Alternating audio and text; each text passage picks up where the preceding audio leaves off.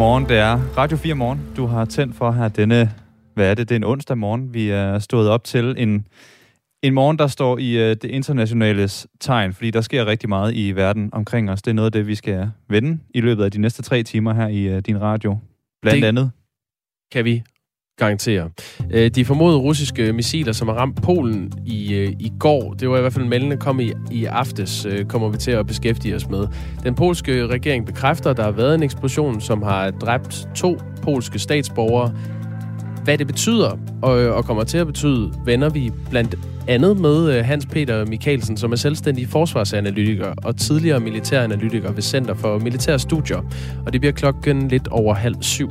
Hvis du øvrigt selv sidder med spørgsmål, du er vågnet her til morgen med øh, om hændelsen i Polen. Hvis du har spørgsmål om, hvad det handler om, hvad betydningen af det kan være, så send os endelig dit spørgsmål ind i en øh, besked. Den sender du til 1424. Jeg kan også sige, at klokken cirka 20 minutter over 8, der får vi besøg af Christian Lindhardt. Han er major og militæranalytiker ved Institut for Strategi og Krigsstudier. Det ved Forsvarsakademiet. Vi tager alle dine lytterspørgsmål med til ham klokken 20 minutter over 8 og får, øh, får bundet en sløjf på den historie, vi kommer til at vende tilbage til i løbet af morgen. Vi vender hver en sten øh, i den sag. Så kommer vi også omkring, at det er blevet langt dyrere at betale sine regninger og gå i supermarkedet for eksempel. Og for at finde luft i økonomien, vælger en del af os her i Danmark at skære kontingentet til fagforeningen fra. Men det er ikke et godt sted at spare, lyder det fra ja, en af landets største fagforeninger, HK, som vi taler med om øh, 13 minutter.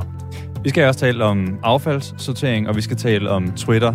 Ja, det er to dele af, spektret, vi kommer til at vende i løbet af Radio 4 morgen, hvor studiet i dag består af Jakob Grosen og Nikolaj Dupont. Nemlig. Og vi lægger ud i øh, USA. Godmorgen. Godmorgen. For Donald Trump vil være præsident igen. Det vil han i 2024. Han stiller i hvert fald op som kandidat for republikanerne. Det fortalte han foran en øh, masse fans i Florida natten til i dag dansk tid. In order to make America great and glorious again, I am tonight announcing my candidacy for President of the United States. Sten Mørup Robolsen er dansk-amerikaner bosat i Atlanta i staten, øh, staten Georgia. Godmorgen. Godmorgen. Du stemte på det republikanske parti og dermed Donald Trump i 2016 øh, og igen i, øh, i 2020. Hvad synes du om, at han stiller op igen? Øh, ja, jeg ved ikke rigtig med, at, at altså på tidspunktet, han melder ud af i hvert fald forkert, det er nummer et. Og nummer to, så håber jeg også, at vi får en anden kandidat end, end Trump, you know. Han, øh, han kan jo godt stille op til valget, men det betyder jo ikke, at han bliver nomineret. Og øh, jeg håber, at vi får nogle bedre kandidater end Trump. Hvorfor, ja, lad os tage det en for en. Hvorfor er det et dårligt tidspunkt, Donald Trump melder sit øh, kandidatur på? Ah, jeg synes bare om på midtvejsvalget, vi er ikke engang rigtig færdige med optællingen af stemmerne og så videre, så øh, jeg kan ikke rigtig se, hvorfor han skal komme ud og, og melde ud på nuværende tidspunkt. Jeg mener, Men han hvad er problemet til... i det? Jeg synes bare, det er for tidligt. Jeg synes, det er for tidligt, at, at, øh, at han melder ud af, at, at han vil øh, være præsident. Altså, det, det, det, det er bare min mening. Om det er rigtigt eller forkert, det kan jeg ikke sige. Det, hvad, hvad, hvad, ser du er, hvad ser du kan være en negativ konsekvens ved, at han allerede nu siger, jeg er kandidat i 2024? Ja, så kan igen, demokraterne kan bruge det. Det er jo noget, at de øh, virkelig godt kan lide at bruge. Det er, det er Trump. Altså, de kan jo ikke, demokraterne kan jo ikke løbe på deres politik, fordi den er så dårlig, som den er, og alt det, øh, altså den dårlige situation, de har skabt med, med øh, inflation og immigration og energipolitik osv. osv. Alt det kan de jo ikke løbe på. De bliver nødt til at løbe på noget, hvor de bare siger nogle negative ting om den modsatte side. Og der bruger de Donald Trump. Det er jo deres øh, bedste target jo. Der, der er det måske lige øh, relevant at sige, øh, Sten Møver at du øh, er republikaner og dermed øh, mener, at, at demokraternes øh, politik er dårlig. Man kan sige, at inflation øh, er der jo i, i hele verden. Øh, det er måske ikke kun Joe Biden, der kan klynges op på den. Øh, men, men når du siger, at, at Donald Trump er en forkert kandidat, så er det jo også interessant at gå ind i. Hvor, hvorfor synes du ikke, at, at han er løsningen? Jeg lige et par ting. Jeg er ikke registreret øh, republikaner, men øh, jeg har stemt republikansk. Og øh, igen, øh, jeg mener meget af, af situationen i verden, den er skabt øh, på grund af, af Bidens øh, politik. Mm. Øh, har du nogensinde stemt demokratisk? På energi. Nej, jeg, jeg har ikke kunnet stemme i så mange år. Jo. Jeg har kun været amerikansk statsborger i, øh, og kun været i stand til at stemme øh, siden 2016 faktisk. Okay, okay. Øh, hvorfor er Donald Trump en, øh, en dårlig kandidat for USA? Øh, han er dårlig som person. Hans politik er godt for USA, men øh, hans person er dårlig. Altså hans person, måden han, han, øh, måden, han er ikke diplomatisk nok, han er ikke præsidentiel i den måde, han fører sig frem. Og øh, det er jo et kæmpe problem. Tror Hvis du... folk bare kunne kigge forbi det, så, øh, så, og kun vi kigge på den politik, han fører, så er han jo rigtig god for USA. Tror du, republikanerne kan vinde et præsidentvalg med øh, Donald Trump som, øh, som kandidat? Det er desværre bange for, at de ikke kan, nej. Hvorfor tror du ikke det? Uh, igen på grund af personen. Uh, han vil jo gerne være præsidentkandidat for det republikanske parti, men det er ikke sikkert, at han bliver det. Han skal først nomineres, og så kan det være, at der er nogen, der stiller op mod ham uh, som modkandidat. Hvem kunne du se som, uh, som republikanernes uh, bedste bud på en kandidat? Uh, altså, igen, der, der kan jo være flere, men lige nu så er det for eksempel en, sådan en som guvernøren i uh, Florida, DeSantis. Jeg mener, han har nogenlunde samme uh, politik som Trump, men uh, hans person er meget mere behagelig. Hvad er det, han kan, uh, som Trump ikke kan? Altså, han kan det samme som Trump rent politisk, men uh, hans måde at føre sig frem på er, er meget mere behagelig end Trump der er jo flere amerikanere, som mener, at netop øh, Ron DeSantis, som, som er Floridas øh, guvernør, er et godt bud på en øh, republikansk kandidat til øh, præsidentposten. Men Donald Trump har advaret Ron DeSantis mod at stille op som kandidat. Til øh, øh tv-stationen Fox News har Donald Trump sagt, jeg tror, at hvis han stiller op, kan han skade sig selv meget slemt. Jeg tror virkelig, at han kan skade sig selv. Han har også kaldt øh, DeSantis en middelmodig republikaner med gode medierelationer. Og så har han luftet en... Øh, slet skjult trussel om at afsløre skadelige oplysninger om øh, Ron DeSantis. Han, han har sagt, jeg ved øh, mere om ham end nogen anden, udover måske hans hustru. Det sagde Trump øh, få timer inden øh, midtvejsvalget. Så Donald Trump skyder med skarpt mod Ron DeSantis, som ikke har deltaget så meget i mudderkastningen den anden vej. Frygter du, at kampen mellem de her to øh, republikanske profiler kan skade partiet? Jamen, det er jo lige netop det, du sagde, det er, det er jo lige netop det, der gør, at Trump han er en dårlig kandidat. Og øh, ja, jeg frygter virkelig, at det kan skade partiet, og øh, øh, det skaber splittelse i partiet, og det hjælper selvfølgelig demokraterne. I værste tilfælde, og igen, det er ikke noget, jeg har hørt meget om, men øh, hvis for eksempel DeSantis han bliver valgt som øh, republikansk, øh, eller øh, kandidat for republikanerne, det skulle ikke undre mig, om Trump måske stillede op øh, som selvstændig. Og det vil jo totalt øh, splitte det republikanske politi og automatisk give demokraterne præsidentvalget. Øh, ja, det vil i hvert fald skabe en helt ny øh, situation, hvis han valgte at gøre det. Han, øh, ja, det han, skulle ikke overraske mig, at hans ego er så stort, at han kunne finde på at gøre det, hvis han ikke blev valgt som øh, kandidat. Der er jo, øh, han er jo stadigvæk øh, under øh, undersøgelse øh, af FBI, for eksempel, fordi han har angiveligt stjålet højt klassificerede dokumenter fra øh, præsidentkontoret og medbragt det til sit eget øh, private hjem. Så er der stormløbet på kongressen den øh, 6. januar efter øh, det seneste valg i, i 2020, og det undersøges øh, stadig, hvor stor en rolle Donald Trump spillede i det. Øhm, Sten Møverbolsen, når du ser tilbage på Donald Trumps tid i amerikansk politik, synes du så, at han har haft en positiv eller negativ indflydelse på det republikanske parti? Igen, øh, personligt nej, så, øh, altså som person har haft en dårlig indflydelse på det republikanske politi, men han har lagt en god politik, som vi, øh, som øh, vi vil godt, hvis republikanerne følger den. Men øh, personligt, der har han øh, skadet partiet. Og igen, Trump har jo været under investigation fra det tidspunkt, hvor han øh, faktisk øh, sagde, at han ville prøve at blive præsident af USA, og der har demokraterne jo kørt den ene, altså den ene retssag efter den anden, og impeachment, og to gange er prøvet at blive impeached, og så videre, og så videre. Mm. Så der er jo ikke noget nyt i, at, at de går efter ham. Jeg kan høre på dig, at du kommer ikke til at stemme på Donald Trump, hvis han ender med at blive øh, kandidat for republikanerne. Er det, er det korrekt forstået? Det er helt korrekt. Jeg stemmer i hvert fald ikke på Donald Trump, men jeg kan godt stadigvæk risikere at stemme på det republikanske parti, ja. Og så dermed indirekte støtte øh, Trump? Ja, hvis det er ham, der, at der ligesom bliver øh, kandidaten, så kan man sige det. Men det kommer igen an på, hvad der sker de næste to år. Men de første to år af Bidens presidency har i hvert fald ikke været imponerende, og øh, han har gjort mange, mange ting, der har skadet øh, økonomien i USA. Vi må se, hvad der kommer til at ske, øh, Sten Møve Bolsen. Øh, du skal have stor tak for at være med her. Ja, men velbekomme da. Altså, dansk-amerikaner bosat i Atlanta i øh, staten Georgia, og som har stemt på øh, republikanerne både i 2016 og igen i 2020. Og det er altså på bagtæppet af, at Donald Trump vil være præsident igen i 2024. Det afslørede han i nat. 16 minutter over 6 er klokken. Du kan skrive ind på øh, 1424. Det har Inge gjort.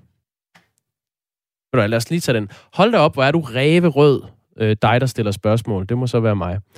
Kan du ikke fatte, at størstedelen af amerikanerne vil have Trump? Kender du det her ord? Objektiv. Prøv at være upartisk, bare lige en gang imellem, skriver Inge. Ja.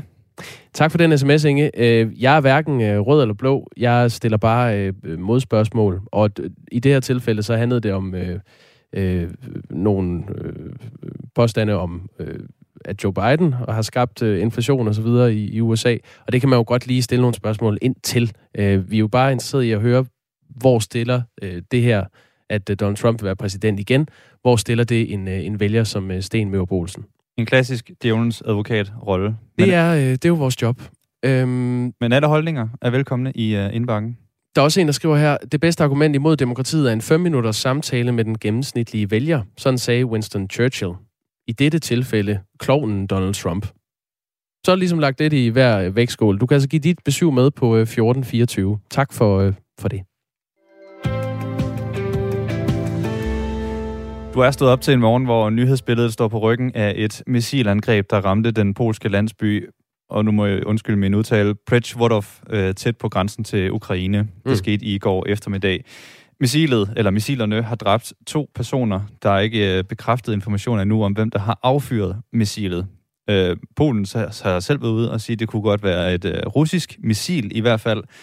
Og meget mere ved vi ikke så meget øh, endnu, men jeg vil alligevel lige prøve, om jeg kan rise noget af det op, vi trods alt ved. Ifølge det polske udenrigsministerium, så er det altså et russisk produceret missil, øh, som har ramt landsbyen. Det skete klokken cirka 20 minutter i fire i går eftermiddags. To polske statsborgere er blevet dræbt i eksplosionen, og øh, Polen har ikke afgørende beviser for, hvem der rent faktisk har affyret missilet, som har ramt landsbyen. Øhm, Polens præsident Andrzej Duda tilføjer, at missilet højst sandsynligt, som sagt, er russisk produceret, men altså ikke nødvendigvis afsenderen på selve øh, missilet. Den amerikanske præsident Joe Biden, han har været ude at sige, at forløbige informationer viser, at det faktisk er usandsynligt, at missilet er affyret fra Rusland, og NATO, de overvåger selvfølgelig øh, situationen, og i løbet af i dag kommer der også til at være et hastemøde i NATO om situationen. Noget af det, der skal drøftes, det er også noget af det, som Polen selv har, øh, har drøftet i aftes, nemlig om man skal aktivere NATO's artikel 4 i Forsvarsalliancens traktat. Og hvad betyder den så? Vi har jo talt rigtig meget om artikel 5 i forbindelse med krigen i Ukraine. Nu er det så 4'eren, og det 4'eren ligesom går ud på, det er, at hvis øh, en af medlemslandene i NATO føler sig truet på den ene eller den anden måde, det kan være i forhold til territorial integritet eller politisk uafhængighed, så indkalder man ligesom resten af NATO-alliancen til en snak om, hvad, hvad kan vi gøre her? Ja, hvor det, uh, artikel 5 er, hvis deltagerne er enige om, at et væbnet angreb mod en eller flere af dem i Europa eller Nordamerika skal betragtes som et angreb mod dem alle. Det er musketereden. Lige præcis. Så artikel 4 er mere en, en uh, nu sætter man sig ned og undersøger det og taler ja. med hinanden. Så, så hvis, hvis man sidder derude og frygter, at åh oh, nej, nu har vi ramt Polen, nu fyrer NATO hele artilleriet afsted. Der er vi ikke endnu, øh, som det ser ud lige nu. Så er det altså artikel 4, vi starter med at tale om det. Det er altid den øh, vestlige løsning, kan man sige. Det er en sag, vi kommer til at følge mere her i øh, løbet af morgen. Vi taler med øh, eksperter, øh, folk, der er i og omkring. området. Og hvis du har spørgsmål omkring, hvad der er sket i, øh, i Polen, så send dem ind på 1424, så tager vi dem med til øh, rette vedkommende i løbet af morgenen. Mange af os er for tiden presset på økonomien. Høje varmeregninger, dyre varer i supermarkedet, listen er lang. Og det får nu flere af os til at skære kontingentet til fagforeningen fra. Sådan lyder det fra en af Danmarks største fagforeninger, nemlig HK. Godmorgen, Anja C. Jensen. Godmorgen. Du er forbundsformand for netop HK. Hvordan oplever I, at folk melder kontingentet fra for at spare penge? Jamen, øh, vi oplever måske i virkeligheden, at, øh, at det vi hører, når vi taler med vores medlemmer, ligesom vi ved, at de andre forbund oplever det, at, øh, at så er argumenterne pludselig nogle lidt andre. Altså, vi har nogle øh, lidt mere ked af det medlemmer igennem, som, som virkelig ikke ønsker at forlade deres, øh, deres fagforening, men som ser ind i, i en tid, hvor det er rigtig, rigtig svært at få pengene til at, holde, til at slå til. Øhm, og derfor bliver, bliver fagforeningskontingentet også et af de øh, beløb, de, øh, de overvejer meget. Øhm, så det har vi heldigvis nogle gode samtaler omkring, men det betyder jo desværre også, at der er nogen, der er nødt til at forlade os, eller ser det som en nødvendighed. Og den pressede pengepunkt, det er altså noget, øh, mange ram, øh, bliver ramt af, så hvis du sidder derude og lytter i øvrigt og har mærket de her høje priser på mad og energi, og det har fået dig til at skære fagforeningen fra, så vil vi selvfølgelig også meget gerne høre fra dig. 1424 er nummeret, du skal skrive ind til. Lige nu taler jeg med Anja C. Jensen, som er forbundsformand for HK. Og Anja C. Jensen, hvis, hvis man står imellem og skulle for eksempel betale sin varmeregning eller et fagforeningskontingent, kan du så godt forstå, at man trods alt vælger at, at skære fagforeningen fra? Og altså, jeg har kæmpe stor forståelse for, at man er nødt til at prioritere sine udgifter. Øh, jeg øh, kan godt huske, øh, både da jeg var barn og, og øh, også i et, et liv, hvor man den omkring den 20. kigger på, øh, på øh, kontoen og ser, hvad er det, jeg har råd til den her måned. Men det vi skal huske, og det vi også prøver på at appellere til, det er, at vi i Danmark jo har bygget hele vores samfund op omkring, at vi at mange nok, hvis ikke alle, er medlemmer af en fagforening. For det betyder, at vores organisering på arbejdsmarkedet virker. Altså, så, så, øh, så lige nu og her, så, øh, så prøver vi i vores fulde forståelse af vores øh, medlemmers udfordringer at tage en samtale omkring det, der godt kan se ud som en god idé lige nu, at melde sig ud af fagforeningen. Det er ikke sikkert, det er nogen særlig god idé for hverken dig eller, eller sådan i the, the bigger picture.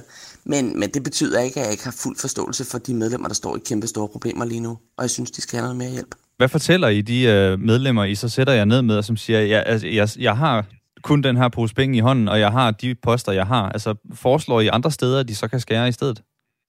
Øhm, nej, altså det, det vi i virkeligheden gør, er, at vi hjælper dem til øh, også at se, hvad kan de andre fordele være øh, ved at blive i fagforeningen. Der er jo rigtig mange, der har knyttet deres forsikringer, øh, forskellige former for øh, indkøbsmuligheder, øh, rabatordninger og mange andre ting op på deres fagforeningskontingent. Så lige nu her øh, kan det godt være, at det ser, det ser rigtigt ud, men det kan faktisk godt have en betydning øh, på pengepunkten, øh, hvis man fravælger et fagligt kontingent. Altså kan der være andre ting, der bliver dyrere. Men vi har også en samtale om, hvad er det, altså, hvad er det for en betydning, det har for dig at være medlem af fagforeningen. Men, men i sidste ende, hvis, hvis, øh, hvis folk siger, at det er det her, eller øh, maden i køleskabet, eller min søns fodbold, jamen, men så siger vi jo, så siger vi jo pænt farvel, og så siger vi også, jamen, så, så tales vi ved, må vi have lov til at ringe tilbage til dig. Fordi vi har jo ikke lyst til at holde mod nogen mod deres vilje, og vi vil gerne have, at familiernes økonomi hænger sammen. Og, og det hænger jo også sammen med, at det kan vi jo gøre vores til rent politisk. Vi har det stærkest mulige mandat, den stærkest mulige øh, mulighed for at forhandle på lønmodtagernes vegne, lægge pres på politikerne, lægge pres på arbejdsgiverne. Vi var med til at redde 80.000 arbejdspladser under corona. Det kan vi, fordi vi har mange medlemmer. Så det er øh, det store billede, men også det lille billede selvfølgelig for den enkelte. Men alt det her med for eksempel jeres arbejde i forhold til øh, lønforhandlinger og sådan noget, det, det er vel ikke sådan... Det er måske en smule naivt at tro, at lønstigninger, det er lige nu, det kommer, fordi virksomheder er jo også presset. Så hvad får dig til at tro, at, at det er der, I kan for eksempel hjælpe med jeres medlemmer nu ved at, at, at hjælpe med lønstigninger? Jamen, altså, jeg, jeg, jeg tror på, at vi, at vi har gjort noget. Det er klart, at vi, vi har ikke nogen tryllestav i hånden. Øh, jeg vil godt have lov til at, at stille spørgsmålstegn med, ved, hvor svage virksomhederne er. Øh, altså, øh, økonomien buller der ud af i Danmark. Øh, arbejdsvirksomhederne har det rigtig, rigtig godt. Arbejdsløsheden er historisk lav. Så ja, virksomhederne mangler også penge, men på ingen måde på samme måde som den enkelte lønmodtager. Men virksomheder er jo også bare sidder af høje energipriser, for eksempel. Ja, men det er de, og, og, og det har jeg også stor respekt for, men langt de fleste virksomheder har det rigtig godt og er kommet rigtig godt ud af krisen, også i forhold til øh, de øvrige øh, konkurrenter på det, på det øvrige europæiske marked for eksempel. Så, så lige nu her tror jeg, at virksomheden står i en, en bedre situation end lønmodtagerne, øhm, og vi har jo også opfordret til, at, at de kigger på det, når de har haft de lokale lønforhandlinger. Så har vi en overenskomstforhandling lige rundt om hjørnet, hvor øh, de private øh, forhandlere skal sidde over for, øh, over for arbejdsgiverne. Det er klart, at hvis, hvis det er en udvandet øh, medlemskar, det er det øh, forhåbentlig ikke. Det er jo ikke, fordi vi ikke har, har medlemmer i huset, det har vi heldigvis stadigvæk. Men, men jo flere medlemmer vi er, jo stærkere står vi i de forhandlinger. Men også når vi skal lægge pres i forhold til inflationshjælp og alt muligt andet, så er det jo afgørende, at øh, politikerne kigger os i øjnene og ser, hvor mange af det, du har i ryggen, Anja, når du kommer til mig og, øh, og siger, at vi skal gøre noget i samfundet. Lad os lige tage nogle af tallene. Altså HK, som øh, du repræsenterer, Anja C. Jensen, havde 219.976 medlemmer helt præcis den 1. januar i år. Øh, I november i år var det tal så faldet med cirka 4.000, og det er kun hos HK, at man oplever et faldende medlemstal i år. Det gør FOA og 3F også, de to fagforeninger. De kan dog ikke se, at der er flere medlemmer, der har meldt sig ud, end øh, de ellers har oplevet de seneste år. Medlemstallet hos øh, to andre store fagforeninger, Dansk Metal og Krifa, ligger nogenlunde stabilt. Anja e. Jensen er forbundsformand for HK, og hvad er det, I som fagforening kan gøre for at hjælpe folk nu og her? Nu nævnte du overenskomstforhandlinger lige om hjørnet og sådan noget, men, men krisen rammer jo lige nu. Hvad, hvad kan man altså opsøge øh, jer til i forhold til at få hjælp nu? Jamen, altså, vi begiver os jo ikke ud i at, at hjælpe øh, sådan med, øh, med økonomien. Der henviser vi jo til, øh, at, øh, at vi i øvrigt med vores, øh, med vores øh, øh, adgangsveje og vores forhandlinger i banker, at de kan hjælpe med øh, måske at få økonomien til at hænge bedre sammen. Men lige her og nu, der kan vi jo sige, at vi for eksempel har øh, glimrende indkøbsmuligheder. Øh, hvis man er medlem af HK, så har man også adgang til øh, forbrugsforeningen, hvor man kan få rabatter på ting, man har brug for at købe. Øh, Øhm, vi kan selvfølgelig også, øh, øh, altså, vi kan jo også tale med medlemmerne om, hvordan kan de bruge dem bedre. Øhm, og så kan vi tale med dem om, hvordan de skal forhandle med deres arbejdsgiver. Det er jo ikke den enkelte, der skal, der skal sidde og, øh, og lægge pres på sin arbejdsgiver i rigtig mange tilfælde. Der er det også, der kan hjælpe dem, også med gode muligheder for, hvordan kan man så få økonomien til at hænge bedre sammen. Altså, hvordan kan man få lønnen til at se anderledes ud, hvis der ikke lige nu og her er x antal tusind til lønforhøjelser på sin arbejdsplads, jamen så øh, kunne det måske være noget andet, man kunne få økonomisk ud af øh, øh, sin arbejdsplads. Øh, for eksempel at, og, øh, og få en, en, en billigere øh, mulighed for transport, eller arbejde mere hjemme, eller, eller få andre udgifter dækket. Øh, Ja. Nu nævnte du øh, helt kort øh, lidt tidligere, at, at det kan, der kan være situationer, hvor medlemmer altså bliver nødt til at, at melde sig ud, om ikke andet så, så midlertidigt. Det kan måske godt blive lidt en sovepude, fordi så pludselig så er der jo flere penge til overs. Hvordan vil I øh, overbevise dem, der så trods alt melder sig ud af fagforeningen nu, om at de skal komme tilbage igen, når krisen krasser lidt mindre? Bare helt kort her til sidst prøv at høre, du, øh, du har jo fat i, i, øh, i det vigtige, og det jeg arbejder med hver dag, at jeg skal hele tiden bevise vores værdi for medlemmerne. Øh, det skal mine kollegaer derude også, og det bliver vi ved med. Og for dem, der ender med at måtte forlade os lige nu, og jeg må bare sige, det er jo ikke en voldsom stigning, men vi kan bare høre, at argumenterne er anderledes, når vi taler med dem. Jamen, der siger vi til dem, vi griber fat i jer igen om et halvt år, eller, eller hvad der kan være, fordi vi ønsker at få jer tilbage igen, og det er i vores allesammens interesse, Altså, det danske samfund er bygget op på, at vi har stærke fagforeninger. Der er vi nødt til at have mange medlemmer. Og, øh, og det håber vi, altså det er mit arbejde at gøre, at flere kan se det. Så lyder det fra Anja C. Jensen, som er forbundsformand for HK. Der er netop tækket et øh, nyhedstelegram ind fra nyhedsbyrået AP, som øh, kan være lidt en game changer i forhold til øh, den eksplosion, der var i Polen i går. Det forlyder nu, at forløbige undersøgelser tyder på, at det missil, der ramte Polen, blev affyret af Ukraine for at ramme et russisk missil. Det oplyser øh, nyhedsbyrået. nyhedsbureauet. Det er selvfølgelig øh, noget, vi kommer til at øh, gå videre med her i Radio 4 morgen. Men nu skal vi have en omgang nyheder. Klokken er blevet halv syv.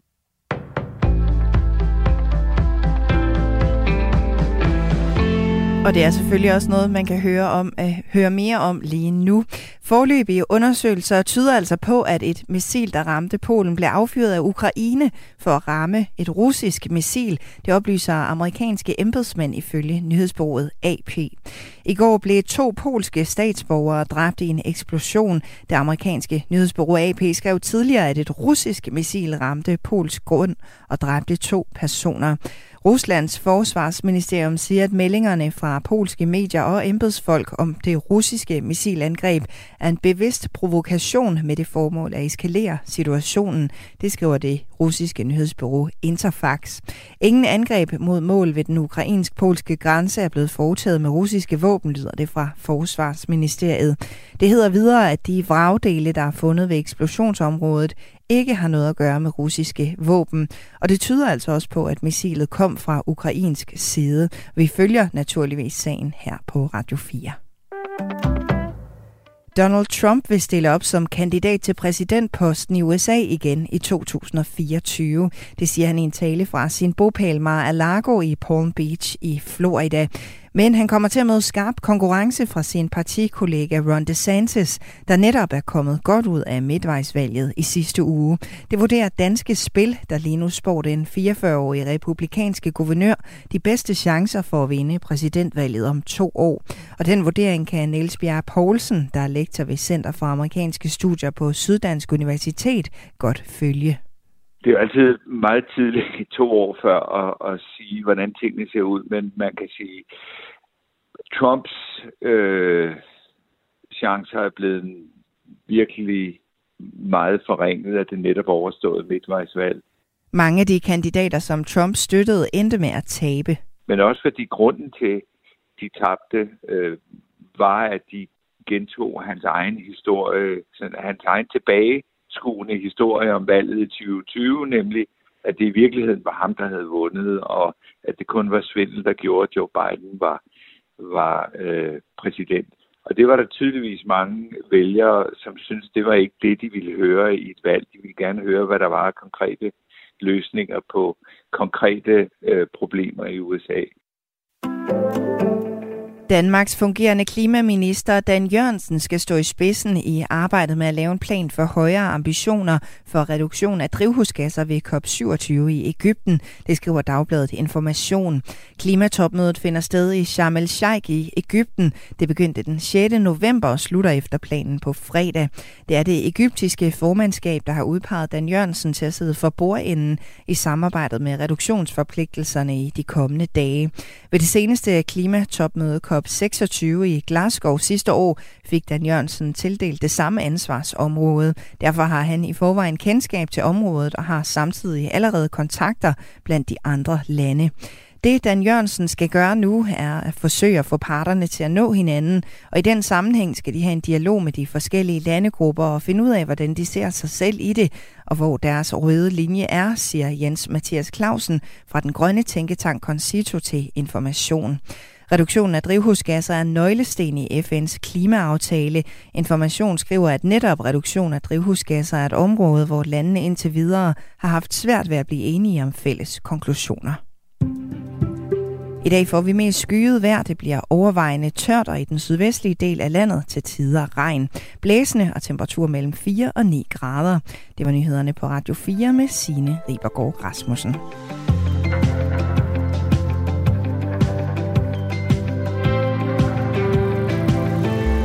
Et missil ramte i går den polske landsby Prechwodov, der ligger få kilometer fra grænsen til Ukraine. Missilet har dræbt to personer, to polske personer, sådan lød meldingen i aftes. Meget er sådan set stadig usikkert i forhold til, hvad der helt præcist er sket. Øh, men nyhedsbyrået AP, de citerer en unavngiven amerikansk kilde, efterretningskilde for informationen. Polens regering bekræfter, det gjorde de i aftes, at der har været en eksplosion, som har dræbt to polske statsborgere. Og ifølge det polske udenrigsministerium, så var det et russisk produceret missil, som ramte kl. cirka 20.04 øh, i går eftermiddags. Den amerikanske præsident Joe Biden, han har været ude at sige, at det formentlig er usandsynligt, at det er et missil, øh, som er sendt fra Rusland. Og så er det lige kommet frem her for få minutter siden, at noget tyder på, at det faktisk kunne være et ukrainsk missil, der ved en fejl har ramt øh, Polen. Formentlig et missil, som har skulle skyde et russisk missil ned. Det, øh, det synes jeg bare, vi skal prøve at vende med dig, Hans Peter Mikkelsen. Godmorgen. Godmorgen. Du er selvstændig forsvarsanalytiker og tidligere militæranalytiker ved Center for Militære Studier på KU. Kan vi konkludere noget som helst ud fra alt, hvad vi ved indtil videre? Ja, vi kan vel ikke helt konkludere endnu, men netop de sidste meldinger om, at det formodentlig er et øh, ukrainske luftforsvarsmissil, altså som jo, Ukraine har jo russisk producerede luftforsvarssystemer, øh, og, og øh, som er styret ned, og, og, og det er nok ret sandsynligt, at øh, man har forsøgt at skyde en, øh, nogle af de missiler ned, som øh, Rusland har sendt mod Ukraine i går. De lavede jo forholdsvis hæftige øh, missilangreb mange, mange steder i, i Ukraine, også over i den vestlige del af Ukraine, over mod øh, byen øh, Lviv, som før har været øh, under angreb. Så, så det er nok øh, sandsynligt, at, at det, der er sket, man har forsøgt at skyde sådan et russisk missil ned, og så er der et øh, luftforsvarsmissil, der enten er gået ud af kurs, det har ikke ramt eller lignende. Og luftforsvarsmissiler af den størrelse, de hedder S-300, det er det, man formoder i hvert fald, det er sådan et system, de er forholdsvis store, og når sådan en den rammer ned, så kan der ske to ting. Enten er det bare den der kinetisk energi, der laver et ordentligt hul og, og ødelægger det, den rammer, eller også har den en sprængladning, der også er blevet aktiveret. Så det er formodentlig det, der er sket. Hvordan, jeg bliver nødt til lige at spørge, altså, hvordan sådan et, et missil-forsvarssystem, øh, er der ikke indbygget en eller anden form for sikkerhed i, hvis det så misser øh, missilet? Altså, skal man bare være, være som, som indbygger i området klar på, at når der flyver missil over hovedet, så kan det altså også ramme øh, vores egen linjer? Normalt, hvis sådan et luftforsvarsmissil øh, ikke rammer sit mål, så vil øh, det enten detonere automatisk, eller ned fra jorden, så vil man trykke på en, øh, en knap, og så detonerer man, fordi øh, ellers netop så er der nogle uskyldige mennesker, der får det i hovedet. Man kan sige, at hvis man detonerer, så kommer der også en masse små sprængstykker, men de er så, så små, at de formodentlig ikke vil lave den, den store skade. Så der, der kan være, der er jo sket et eller andet øh, fejl af en eller anden slags øh, øh, teknisk eller menneskelig formodentlig. Vi har fået en sms fra vores lytter Michael fra Rødovre, som skriver, at øh, han har også læst den her nyhed om, at, at missilet, som ramte Polen formentlig kommer fra ukrainske styrker. Hvis det er tilfældet, går NATO så stadig ind i sagen? Altså det, som man kan se, se og det som også var, var det mest sandsynlige, det er jo, at, at når øh, Polen Øh, vil jo beslutte, hvad der skal ske, og meget peger på, at de indkalder NATO til det, der hedder en artikel 4-drøftelse. Det er sådan en, hvis man ens øh, territoriale integritet eller sikkerhed er truet. Ikke? Også, og territorial integritet, det vil sige, at der er et eller andet, der er sket på et lands territorium, som øh, nogle andre lande har øh, står bagved. Og nu kan vi sige, at det er et uheld, men, men det vil være normalt. Så, så indkalder man sådan til konsultation og drøftelse i det, der hedder artikel 4, og siger, der er sket sådan og sådan, sådan fremlægger de her beviser og sige, vi har oplysninger og sådan, og så drøfter man, hvad man så videre skal gøre. Så det er sådan meget, øh, kan vi sige, en, en blød reaktion. Vi drøfter lige med vores gode venner om, hvad skal der nu ske, og skal vi gøre noget særligt? Og så sker der formodentlig ikke øh, meget mere. Altså i alt peger på, at det her det er et, et øh, uheld, øh, noget der sker, når der er krig i nabolaget. Vi har tidligere hørt i øh, konflikter som dem her, at der er noget, der hedder en false flag-operation, altså hvor øh, et, et land bevidst angriber sin egen for at få det til at se ud som om, at det er fjenden, der faktisk har gjort det. Kan vi udelukke, at det er tilfældet her? Altså, vi kan på nuværende tidspunkt nok ikke udelukke noget, men øh, jeg vurderer det som øh, meget lidt sandsynligt, fordi der er heller ikke noget, der peger på, at Altså, hvis Ukraine skulle have interesse i at få det til at se ud, som om Rusland havde skudt et missil mod, mod Polen, jamen, øh, det, det tvivler jeg meget stærkt på, øh, selvom Zelensky, øh, den ukrainske præsident, i går aftes var ude ret øh, øh hæftigt og, og, og, og sige, at det her var Ruslands skyld. Altså, jeg, jeg, det tror jeg heller ikke, at flag er særlig sandsynligt. I aftes der var det ukrainske medlem af parlamentet, Lishia Vasilenko, ude og skrive på Twitter. Hun skrev helt kort bare Article 5, altså artikel 5. Øh, der ligger flere lag i den. Lad os starte med den første. Altså, nu nævnte du artikel 4 lige før, Hans Peter Mikkelsen, som er en, en artikel, der betyder, at NATO-landene de lige mødes og snakker om, hvad der foregår. Artikel 5 er jo så musketeriden, hvor at hvis et land føler sig truet eller er blevet angrebet, så er det hele NATO, der står sammen om at angribe tilbage. Er, er, er artikel 5 øh, visket ud i sandet nu, hvis, hvis det viser sig, at det her det bare er et, er et uheld? Ja, det er den. Så, så er artikel 5 øh, ikke relevant, men der, der er det også vigtigt at sige, at der er ikke sådan nogen automatik i artikel 5. Det er ikke sådan, at hvis nu at Rusland angreb øh, med vilje med et missil på Polen, at så kommer alle NATO-lande og slår tilbage. Øh, artikel 5 siger, at de enkelte lande så er forpligtet til at tage øh, den reaktion og stillingtagen, som de finder nødvendig. Og det vil sige, at hvis man skulle ind i sådan en situation, så vil man også møde i NATO-rådet. Altså NATO-rådet, øh, man skal huske, NATO er en politisk organisation, hvor ultimativt kan der være regerings- og statschefer, der sidder i rådet og drøfter det, eller også kan det være udenrigsminister eller forsvarsminister, og til daglig har man NATO-ambassadør. Alle lande har NATO-ambassadør, som mødes på vegne af de enkelte lande. Og så vil man drøfte, hvad gør vi nu? Øh, og øh, der, er der, der skal der forholdsvis alvorlige ting til, før at man sådan bare lige angriber tilbage og, og slår igen. Øh, og det er noget, der skal drøftes og aftales. Og, det. og der er ikke nogen automatik. Der er ikke sådan en overnational et eller andet, der siger, at nu får jeg afgivet suverænitet, og at øh, NATO kan indsætte danske styrker. Eller sådan. Det findes slet ikke. Så det er det enkelte land, der skal øh, beslutte, hvad man så gør, og hvem vil bidrage, og hvem vil gøre sådan noget. Øhm, så der er ikke nogen automatik, der er ikke nogen, man behøver ikke være bange for, at der pludselig den her krig, den eskalerer ud til et helt andet øh, niveau. Der er altså mange, mange led undervejs, som skal ske, før at sådan en situation kan eskalere. Du lytter til Radio 4 Morgen, hvor vi lige nu taler med Hans Peter Mikkelsen. Han er selvstændig forsvarsanalytiker og tidligere militæranalytiker ved Center for Militær Studier. Det gør vi, fordi at der har været et missilangreb i Polen, som det nyeste nye er i hvert fald, at det virker til, at det er et ukrainsk øh, missil, som ved en fejl simpelthen er slået ned i, øh, i Polen og har ramt. Hans Peter Mikkelsen, bare her til sidst, hvis det, øh, hvis det her nu er det rigtige, det er det her, der er sket, øh, det er en, en fejl for Ukraine, hvilken betydning får det for krigen, øh, som den står lige nu? Ja, altså, øh, man må formode, at inde i det øh, østlige Polen, der har man en række radarsystemer, så man har sikkert også rimelig styr på, hvor det her missil er kommet fra. Og hvis alt peger på, at det her det er et uheld, jamen så sker der nok ikke vanvittigt meget mere, men man kan sige, at det her meget kraftige russiske angreb på øh, Ukraine og på Ukraines civile infrastruktur og øh, elforsyning og meget andet, som, som skete i går. Det er jo en, kan vi sige, en, en øh, slags russisk eskalation, eskalation for at prøve at at ramme den russiske, nej, for, for at ramme den ukrainske civilbefolkning. Og en af de ting, der kunne ske, øh, hvis det her fortsætter, det er jo også, at øh, nogle af NATO-landene, de, de siger, at Ukraine her har lidt flere luftforsvarssystemer, så I bedre kan forsvare jer. Det, det er måske en af de øh, reaktioner, der kunne være, men, øh, men det vil så ikke være på baggrund af det her missil, der falder ned i Polen. Det vil så være på baggrund af den der tror jeg, vi mistede Hans Peter Mikkelsen, men vi fik de vigtigste pointer med. Tak, hvis du stadig kan høre mig, øh, fordi du var med. Vi har her til morgen også prøvet at få en øh, kommentar om missilnedfaldet i Polen fra den fungerende udenrigsminister Jeppe Kofod. Øh, vi har fået at vide, at den øh, fungerende udenrigsminister desværre ikke har mulighed for at stille op til interview her til morgen. Det er Socialdemokratiets øh, pressevagt og Udenrigsministeriet, der har fortalt os det. Men senere i løbet af morgen, der skal vi tale med en øh, dansker i Polen, og ja, vi prøver lidt at vende den her øh, sag fra, fra højre og venstre, afhængig af, hvad der sker i, i løbet af morgen. Det er noget, vi, vi holder øje med. Ja, øh, det vi får at vide fra øh, Socialdemokratiets øh, pressetjeneste er, og fra Udenrigsministeriet er, at at der ikke er øh, så meget at sige øh, til sagen på nuværende tidspunkt. Men Jeppe Kofod har øh, været på Twitter blandt andet og skrevet, at vi ved endnu ikke, hvad der er sket på jorden. Det vil være at afklare øh, sammen med vores allierede. Og over for TV2 har han uddybet, at det er dybt alvorligt.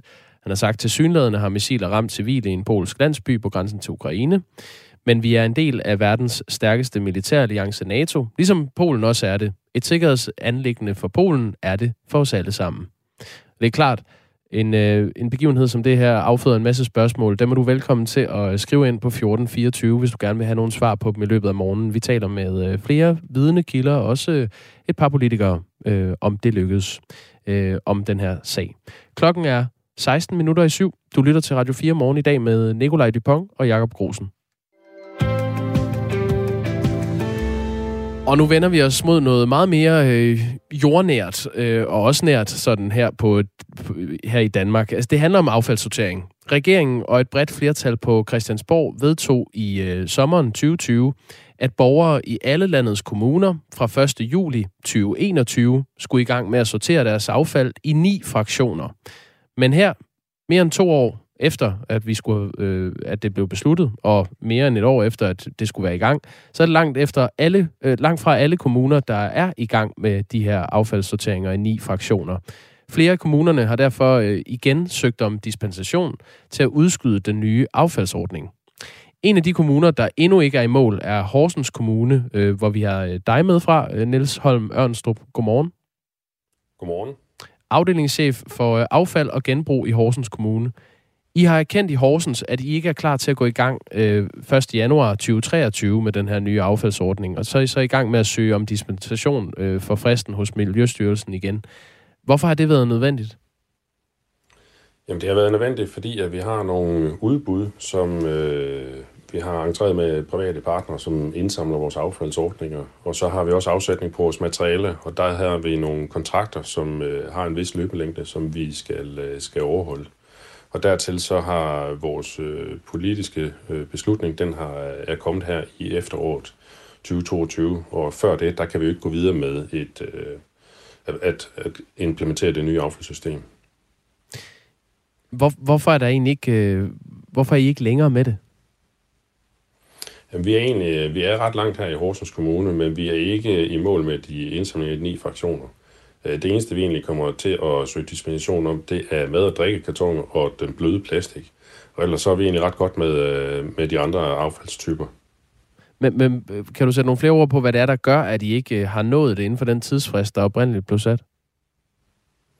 Når der er Miljøstyrelsen, de øh, laver en beslutning, og Folketinget de, øh, tager en beslutning, så er det øh, en proces, der bliver startet. Så øh, skal kommunerne også ud og lave en beslutning efterfølgende, og det er en politisk beslutning ude i de forskellige kommuner. Den politiske beslutning, den er først taget her i Horsens Kommune, her i efteråret 2022.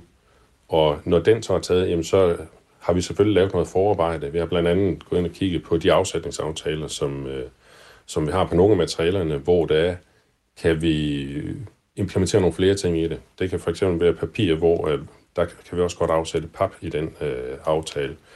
Så, så vi har gjort alt det, vi kan gøre for at øh, lave en glidende overgang til det. Men vi er ikke helt i mål endnu. Det er vi ikke. Øh, så, øh. Når du nævner øh, mad- og drikkekartoner, er det så fordi, det er særligt svært at, øh, at få det implementeret i sådan noget affaldssortering? Ja, altså det er, jo, det er jo et materiale, som vi ikke har indsamlet inde ved øh, hus, øh, ude ved husstandene øh, tidligere.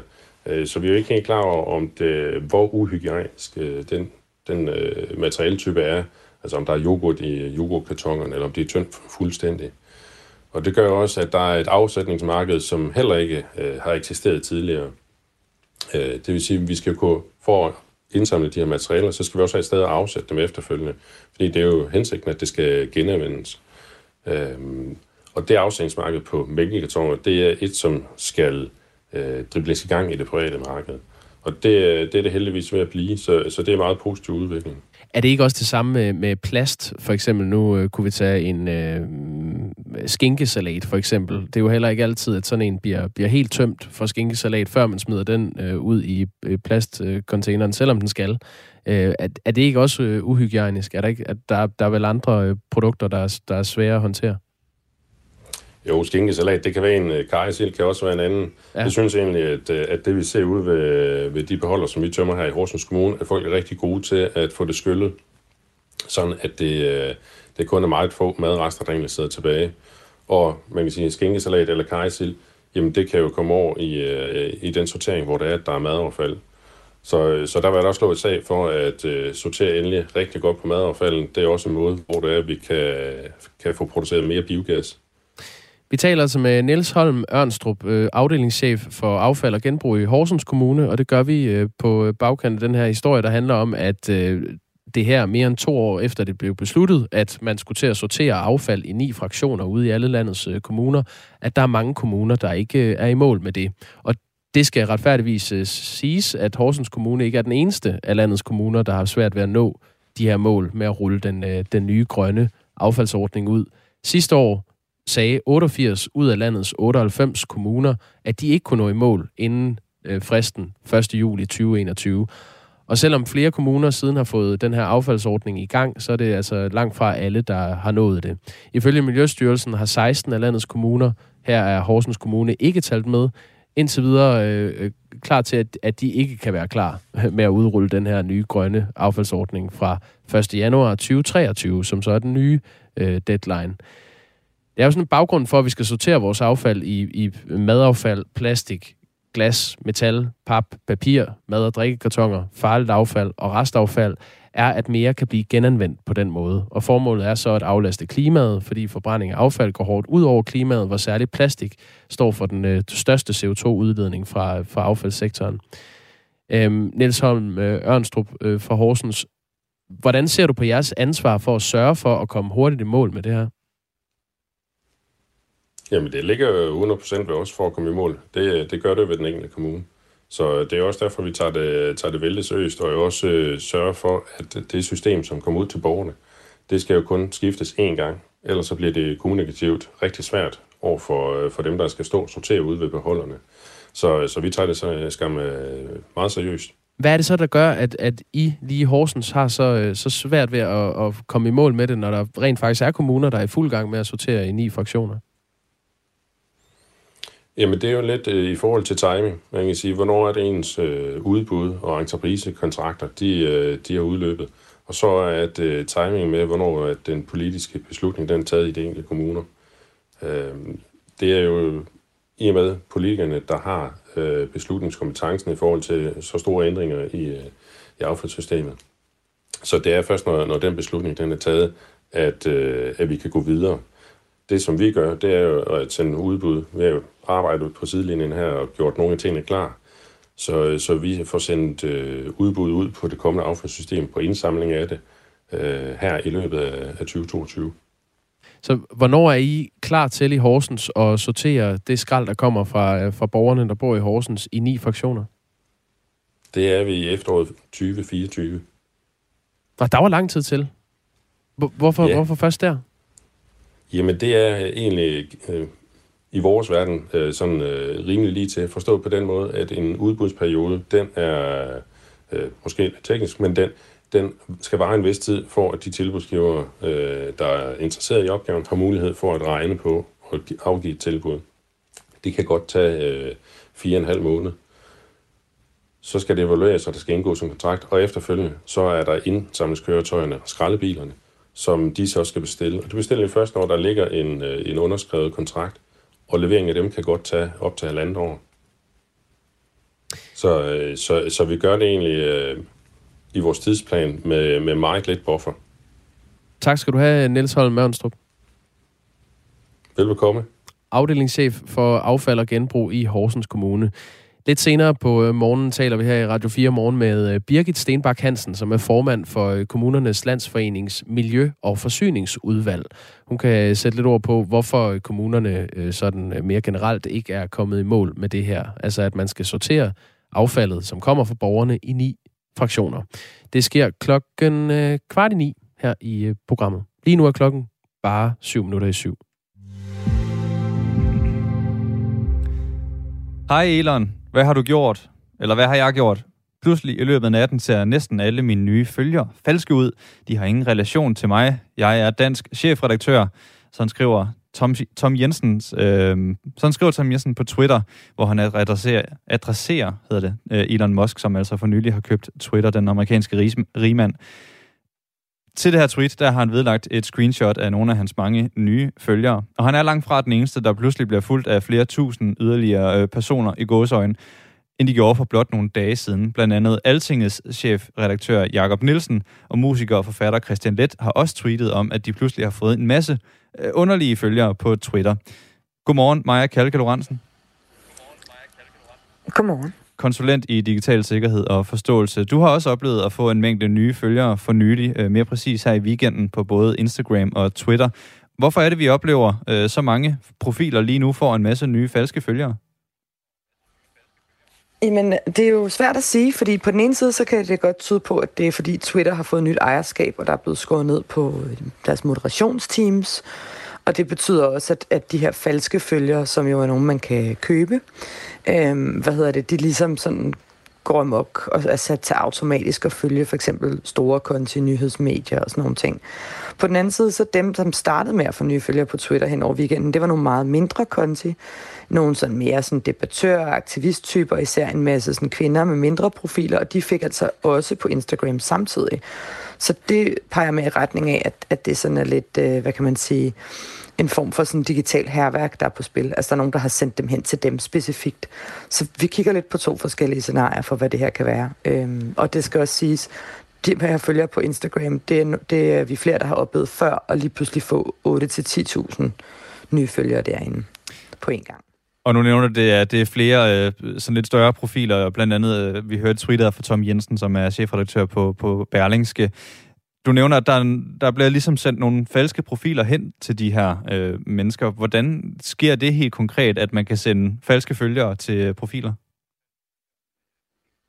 Jamen altså, nu ved jeg jo ikke, om det er det, der sker med Tom Jensens konto. Det er jo ret mange, kan man sige, på hans ser det ud til. Øh, hvad hedder det? Men, øh, men den måde, man kan gøre det på, er, at man kan købe sig til nye følgere. Øh, der findes ligesom sådan en, en, en masse tjenester, som sælger der følger og kliks og likes på sociale medier. Det er jo det er, jo, det er jo fedt, hvis man gerne vil se populær ud, uden nødvendigvis at være det. Der er mange sådan influencer, der har brugt det tidligt på Instagram. Men det, folk fandt også ret, hurtigt ud af, at det kan være en rigtig dårlig idé, medmindre du har meget store budgetter til det. Fordi at de her følgere er jo så inaktive, og så, så drukner det ligesom dit indhold i, i for eksempel Instagrams algoritme, hvis du har en masse følgere, der ikke ser dit indhold og ikke liker det, men egentlig bare er, er falske. Øh, og så ender du faktisk med slet ikke at have nogen altså, rigtige mennesker, der ser dit indhold. Så på den måde, det er derfor, jeg omtaler det som sådan en form for digital herværk, så, øh, hvad hedder det, så kan det ligesom gøre, at du faktisk ender med slet ikke at kunne nå ud til de mennesker, du gerne vil nå. Altså en af de mindre konti, der er blevet, øh, hvad hedder det, der er blevet øh, angrebet øh, af det hen over weekenden, er for eksempel en, en kvinde, som, som har været nødt til at sætte det, der hedder en lås på sin Twitter-profil, fordi hun har fået altså mange, mange tusind Øh, og normalt så har hun en profil på et par få tusind, og det betyder, at hun kan ikke nå ud til sit publikum, som er, blandt andet er hendes øh, levebrød. Altså hun arbejder som guide i Berlin. Ikke?